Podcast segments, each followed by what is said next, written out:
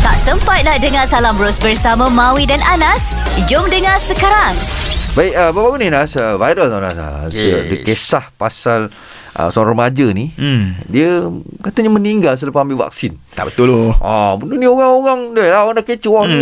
Vaksin ni tak bagus lah apa semua kan. Yelah. Kita nak tahu uh, jawapan eh. Nas eh. So pagi ni kita bersama dengan Ketua Penolong Pengarah Kanan eh, Section Pharma Pharmacovigilance. Apa sebut? Ah, pharmacovigilance. Ah, bahagian? tu. Regulatory Pharmacy Negara. Oh, Puan Nafiza Muhammad Ismail. Minta maaf. Puan, saya tak boleh nak nyebut lah. Saya orang Jawa. Tadi puan dah cerita Awi, pasal uh, apa kesan sampingan ringan dengan kesan sampingan serius. Ya. Kan? Ha. Ah, apa Ha-ha. tindakan perlu diambilkan jumpa doktor apa semua. Betul. Kan? Dan tadi Mawi ada tanya peranan mak ayah atau penjaga ni. Ha. Uh, Puan Okey. Hafiza sebelum dan selepas Okey. anak kita divaksin. Apa patut kita buat? Okey, sebelum anak divaksinkan, ibu bapa atau penjaga ah, hendaklah memastikan anak ni betul-betul Sihat, bersedia lah. Eh. Okey. Tidur satu hari sebelum tu kita kena pastikan lah tak demam kan. Hmm. Ah.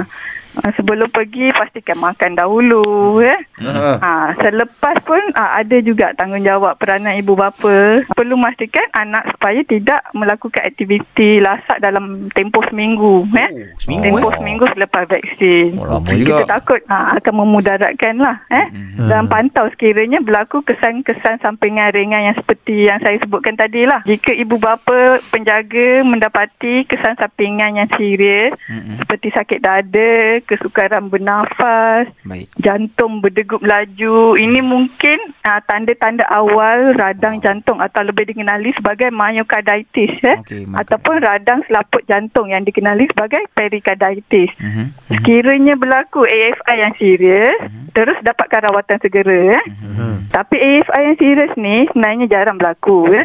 Yang penting ah sebagai ibu bapa lah eh, kita perlu tahu apa tindakan yang harus dilakukan dan Baik. jangan panik lah. Ya. Tapi yang cerita viral yang kata ambil vaksin meninggal tu, apa, komen puan? Ah, tak ada. Setakat ni saya menerima semua laporan-laporan yang berkaitan dengan AFI ni lah. Aha. Dan setakat ni tak ada lagi kematian Ah, ada ah, tau. di kalangan remaja. Ah. Ah. Ah. Saya dulu pun ada efek juga tau puan. Lepas ambil ni, Mm-mm. eh, ambil vaksin. Makin apa? Saya nak kena cari eh, daging wagyu yang mahalnya. Apa? Apa? Daging, daging wagyu. Ngidam. Tak, tak ada. Rasa lapar? Ini ini poyo sebenarnya. Ah tapi lapar tu memang ada juga kan kesan puan? Lapar. Ada. Mungkin, ad- mungkin ada. Mungkin Ah, wife saya lapar lepas vaksin. Ngidam nasi kandar eh.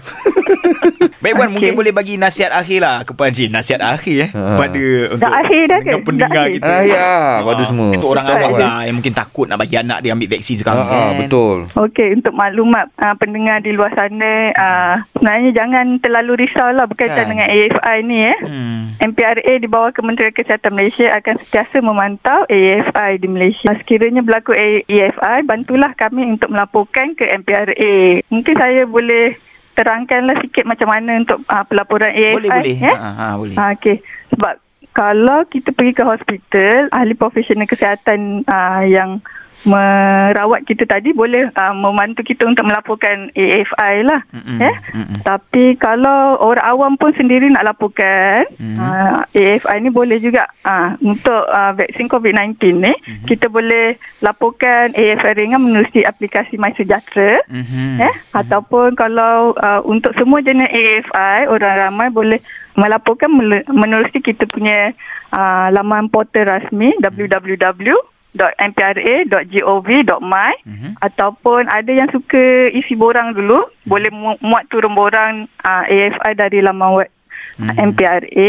Dekat situ ada satu form um, kita panggil conserve Consumer Side Effect Reporting Form Mhm. uh, dan boleh email eh uh, bila dah tulis tu boleh email ke mycovid at aefi at mpra.gov.my ataupun boleh post lah Eh, Baik. tapi sebenarnya kita uh, galakkanlah siapa yang nak report sendiri, lapor sendiri, boleh bincanglah dengan doktor. Eh. Okey. Sebab uh, laporan tu akan lebih lengkap. Eh. Ah. Ha, data dia lebih lengkap. Betul. Dia punya terms-terms tu Betul. doktor lebih tahulah kan. Ah, ah, Kalau kita nak lapor sendiri ada terms yang kita tak berhenti nak cakap kan nak tiap bagi tahu. Mm, mm, mm. So So jangan kita kalau boleh uh, laporkan eh Mhm. yang penting laporkan ke MPRA supaya kita dapat data-data tu bukanlah viralkan dekat media sosial Kan? lah. sebab Hmm. hmm. benda ni tak membantu eh takut uh, uh, kisah bukan benar kan Betul, Ah, betul, tak betul. sahih ni kan Mm-mm. ha. Oh. Ha, di sini juga saya nak menyerulah bersama-sama kita menjayakan program imunisasi COVID-19 kebangsaan. InsyaAllah. Dapatkan maklumat yang sahih Aha. tentang program imunisasi COVID-19.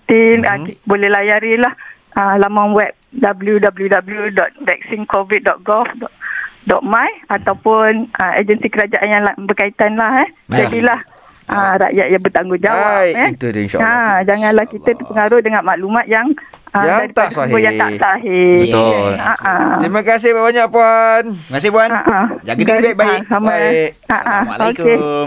Okey, okay. Salam. Zayan Destinasi Muslim Contemporary Hashtag Indah di Hati